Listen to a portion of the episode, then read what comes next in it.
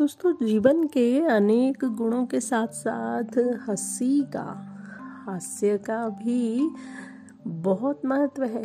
क्या आप जानते हैं, हंसना अपने आप में एक गुण है, जो सभी विपरीत परिस्थितियों को नज़रअंदाज करने, खुश रहने और आगे बढ़ने की प्रेरणा देता है।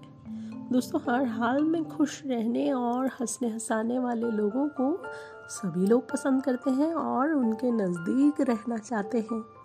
हंसने की इसी कला के कारण इंसान स्वस्थ बना रहता है क्योंकि परेशानियों को कम समझना और जीवन की छोटी छोटी खुशियों को जी भर के जीना ही अच्छी सेहत की निशानी है। जी हाँ दोस्तों, यूँ तो हंसना, मुस्कुराना किसी दौर का मोहताज नहीं होता, लेकिन पहले की तुलना में आज हंसने की प्रवृत्ति में बहुत गिरावट ज़रूर आई है।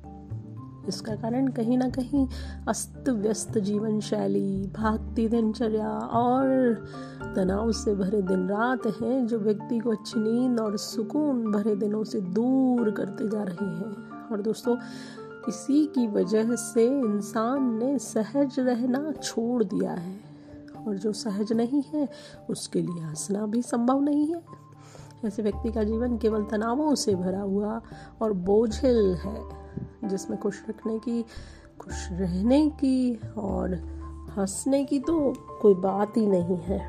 तो दोस्तों, जीवन में अपने हास्य को स्थान दीजिए, हंसने के महत्व को अपने जीवन में महत्वपूर्ण बनाइए और खूब हंसिए और व्यस्त रहें, स्वस्थ रहें और खूब हंसे। मिलते हैं एक और ऐसे ही एपिसोड में।